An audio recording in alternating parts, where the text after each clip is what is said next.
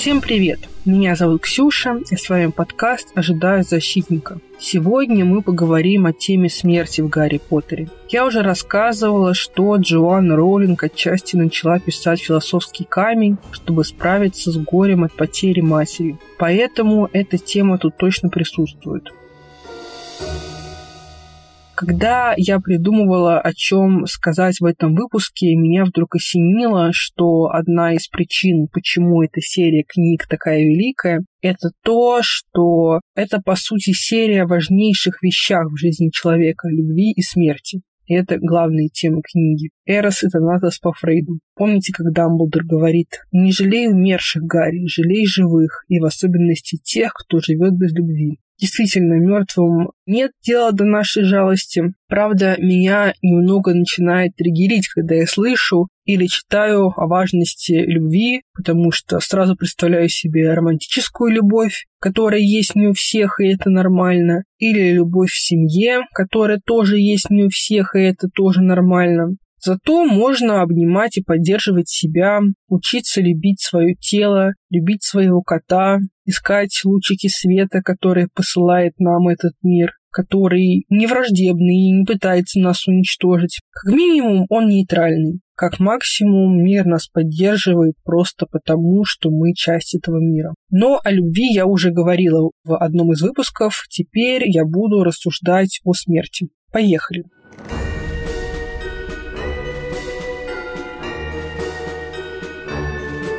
Во-первых, начнем, как говорится, со слона в комнате. Главный герой – мальчик, который выжил. Его так называют, это база, одна из первых вещей, которые мы о нем узнаем. Не мальчик, который победил Волан-де-Морта, а мальчик, который выжил. То есть в магическом мире не умереть от Авады Кедавры – это круче, чем победить слово волшебника. Потому что сколько раз их уже побеждали, сколько еще победят, а Авада Кедавра – это что-то такое неизбежное. И потом Гарри еще раз победил смерть, уже в семнадцать лет. У меня был выпуск, где я рассказывала про «Путь Героя», и там была речь о том, что когда мы создаем такого героического героя, победителя типа Орфея, который спускается в загробный мир, ну или Иисуса Христа, тот эпизод, где герой преодолевает границу нашего мира и попадает в другой мир, он обязателен. После этого эпизода ты возвращаешься быстрее, лучше, умнее. Если переносить «Путь Героя» на нашу жизнь, у каждого был такой темный-темный эпизод в жизни, когда либо кто-то близкий умирал, либо наше ментальное состояние погружалось в глубокий колодец, и мы будто бы уплывали из солнечного мира и переносились в долину теней. По закону жанра после такого эпизода должен наступить рассвет, и мы, наученные очень важному уроку, продолжаем идти дальше. Мне кажется, в этой истории по отношению к смерти можно отличать хороших персонажей от плохих. Волан-де-Морт боится смерти. Собственно, попытка жить вечно – это его основная мотивация. Вся тема с крестражами возникла ровно из-за того, что он не хотел умирать. Причем интерес к этой теме возник, когда он был еще подростком, ребенком. Он в шестнадцать лет обратился к Слизнорту, чтобы тот пояснил ему за крестражи. Услышал на них, может быть, еще раньше. Обычно подростки в этом возрасте, наоборот, не хотят жить эту жизнь. Кстати, интересный момент. Меня только недавно осенило, почему, чтобы создать крестраж, нужно убить кого-то. То есть ты как бы отнимаешь жизнь у человека и прибавляешь ее к своей. Я как-то до этого не сразу дошла. Ну, в общем, армия Волан-де-Морта – это тоже люди, к которым он в свое время пришел и сказал: «Либо я тебя убиваю, либо ты служишь мне». И они выбрали жизнь. Но какую жизнь? В качестве его рабов. Хвост предал своих друзей, потому что испугался смерти. И вот по другую сторону, в другом конце ринга стоит, например, Дамблдор, который сам спланировал свою смерть. Стоит Гарри, который пошел навстречу смерти в Запретный лес. Его родители, которые отдали жизнь за ребенка. Вообще все эти люди, погибшие за благое дело. Например, дети, умершие в битве за Хогвартс, хотя у них был вариант уйти. Остались даже какие-нибудь братья Криви, хотя им было не разрешено оставаться, они были несовершеннолетние. Сириус, которому не сиделось дома, который все время пытался выбраться, даже если это значило бы, что его убьют. или поставить в тюрьму. И после смерти он не стал призраком, он не побоялся идти дальше в загробную жизнь, пойти в процессе умирания до конца. Вот разговор Гарри с почти безголовым Ником в конце Ордена Феникса. «Он не вернется», — повторил Ник. «Он пойдет дальше». «Что значит дальше?» — живо отозвался Гарри. «Куда?» «Послушай, что вообще происходит, когда умираешь? Куда попадает человек после смерти? Почему возвращаются не все? Почему этот замок не переполнен привидениями? Почему?» «Я не могу ответить», — признался Ник. «Но ты же умер!» — Гарри был вне себя. «Кому еще отвечать, как не тебе?» «Я боялся смерти», — тихо сказал Ник, «и предпочел остаться. Иногда думаю не напрасно. Понимаешь, сейчас я не тут, не там. Честно говоря, сам не то, не сё». Он испустил грустный смешок. «Я ничего не знаю о тайнах смерти, Гарри, потому что выбрал убогую имитацию жизни». Кстати, горевание по тем, кто умер, это тоже важнейший мотив. Помните, как Гарри разнес кабинет Дамблдора после смерти крестного? Я помню, когда читала этот эпизод свои двенадцать лет, чуть со стула не упала. Вот так прийти в кабинет директора, начать там все крушить. Но это правильная реакция. Показали бы еще, как он хорошенько поплакал, цены бы этой книжки не было. Все главные персонажи, в принципе, это персонажи скорбящие, причем они винят себя за смерть людей, которых любили. Гарри за смерть Сириуса и своих родителей, Дамблдор за смерть своей сестры Арианы, Снегг за смерть Лили. Если говорить о Дамблдоре и Снегге, они не просто скорбели, они всю оставшуюся жизнь провели с незримым мертвецом в комнате. Начиная с пятой книги что-то меняется в повествовании, хихоньки-хахоньки заканчиваются, начинается взрослая история. И это связано не столько с тем фактом, что Волан-де-Морт вернулся, сколько с тем, что Гарри видит смерть Седрика. И после у него развивается посттравматический синдром, что выражено в том, что он теперь видит Фестрал. И он дружится с Полумной Лагут, которая, конечно, странненькая, но она тоже видит Фестралов. И в отличие от Рона с Гермионой, она может понять его, его чувства. И это она находит слова в конце пятой части, чтобы его поддержать, когда он горюет по Сириусу.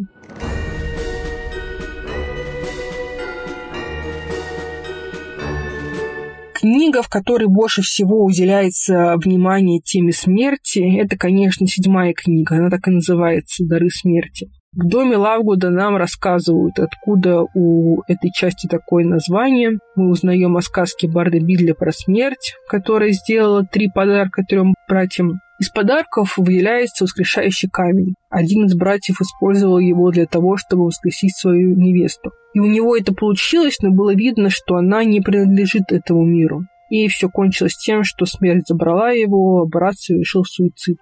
Эту сюжетную линию можно назвать продолжением линии первой части, когда Гарри обнаружил зеркало Еиналеш, увидел там своих родителей и не мог оставить его в покое, пока Дамблдор ему не сказал. Самый счастливый человек на Земле, заглянув в зеркало Еиналеш, увидит самого себя таким, какой он есть. То есть для него это будет самое обычное зеркало. Оно показывает нам не больше и не меньше, как наши самые сокровенные, самые отчаянные желания. Однако зеркало не дает нам ни знаний, ни правды. Многие люди, стоя перед зеркалом, ломали свою жизнь. Нельзя цепляться за мечты и сны, забывая о настоящем, забывая о своей жизни. То есть нас пытаются научить, что мертвые должны оставаться с мертвыми, живые живыми, нельзя жить в прошлом. Конечно, можно и нужно помнить о своих погибших. Гарри показывает, что помнит их и чествует, когда называет своих детей в честь величайших умерших людей. А смертей в этой книге очень много. Думаю, было бы у Гарри Поттера пятьдесят детей, если бы он установил детский приют,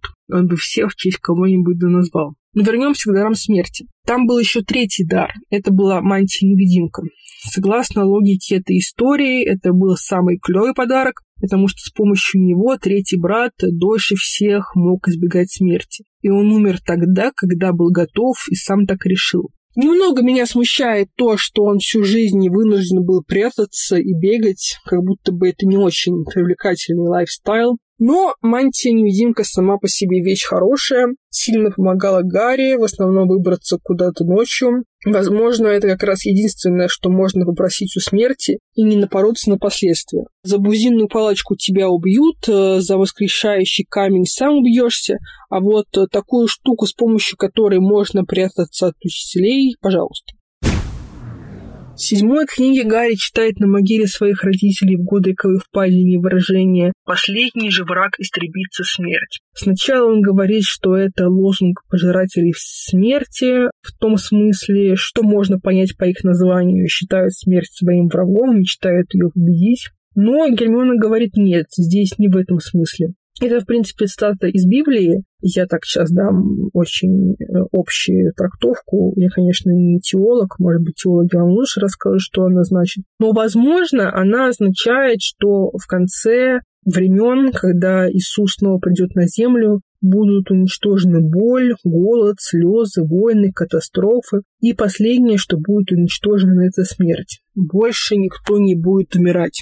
У Господа все живы. То есть, в конце концов, все будут вместе, все люди, потерявшие близких, снова их обретут. Но Гарри в тот момент вообще не настроен на поэтический лад, вот о чем он думает. «Но они не живые», — подумал Гарри, — «их нет». Пустые слова не могут изменить того, что бренные останки его родителей лежат здесь, под снегом и камнем, ничего не ведающие, ко всему равнодушные.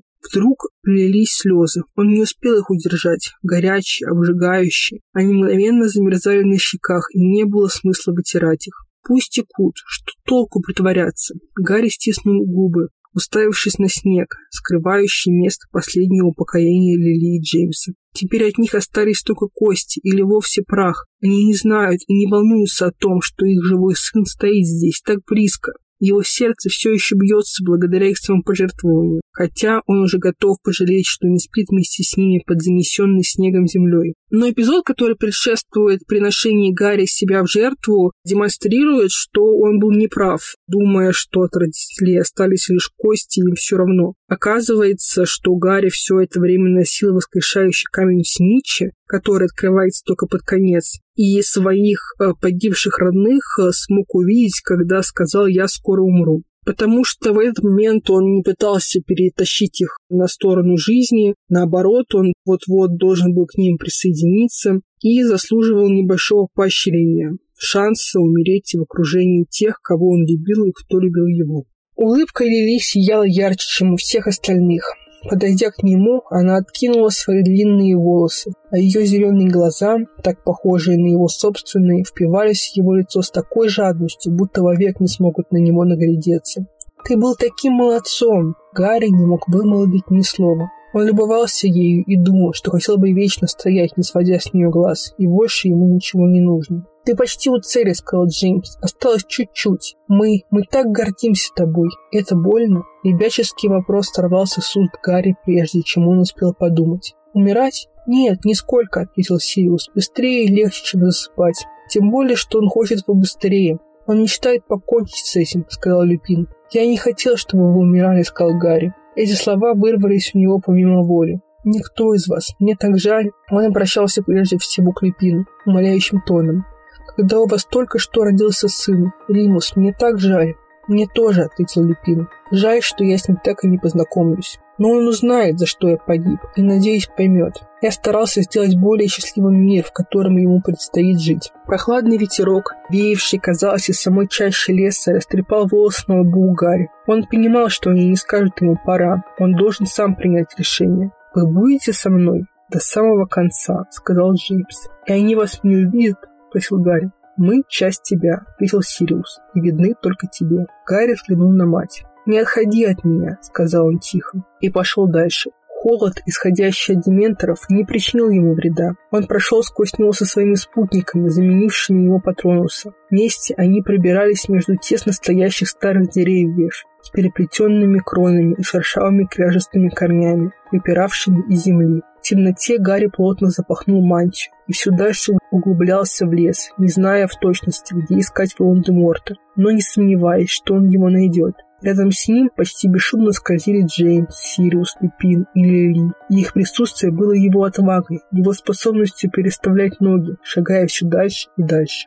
Ему казалось, что ум и тело у него странно разъединены. Руки и ноги двигались, не получая сознательных указаний, как будто в теле, которое ему вскоре предстояло покинуть, он был пассажиром, а не водителем. Мертвые, шедшие вместе с ним через лес, были для него сейчас куда реальнее, чем живые, оставшиеся в замке. А Рон, Гермиона, Джинни и все остальные казались ему призраками сейчас, когда он брел, спотыкаясь навстречу своему концу, навстречу Волан-де-Морту. Вот, очень непростая тема. Давайте закончим. И напоследок хочу дать вам писательский совет. Наверняка у вас есть мысли о смерти, о том, куда мы попадаем или не попадаем, о том, где находятся сейчас ваши умершие родственники и знакомые. У вас наверняка есть свои эмоции, переживания, размышления. Вы боитесь смерти или, наоборот, считаете, что это заслуженный покой, вознаграждение за прожитую жизнь. Я предлагаю записать вам все эти мысли. Можно свободным потоком, можно в письме человеку, которого уже нет с вами. Напишите, что скучаете по ним. Напишите, что они гордились бы вами, даже если вы сами в себя сейчас не верите. Потому что существовать этого достаточно. Дышать этого достаточно. Напишите список дел, которые вы хотите осуществить до своей смерти, которые ведь может наступить в любой момент. Только не читерите и записывайте туда вещи, которых вы желаете под давлением общества, типа поступить на нелюбимую работу. И начинайте потихоньку этот список выполнять. Может быть, этот совет вам покажется попсовым, но мне он в свое время помог. После двадцать четвёртого февраля прошлого года я как-то почувствовала, что, возможно, конец близок. Меня это очень стимулировало. Я много чего напридумывала и много чего натворила после того, как наступила эта дата. Если вас она повергла в беспробудное уныние и все, это тоже норм. Все равно напишите этот список. И попытайтесь его выполнить. Хотя бы одно дело в год. Если ваши ушедшие близкие люди чего-то хотят, так это чтобы вы были счастливы. Спасибо вам большое, что были со мной в течение этого выпуска. Обещаю, следующий эпизод будет повеселее. Ставьте лайки, расскажите о моем подкасте своим друзьям. Услышимся на следующей неделе.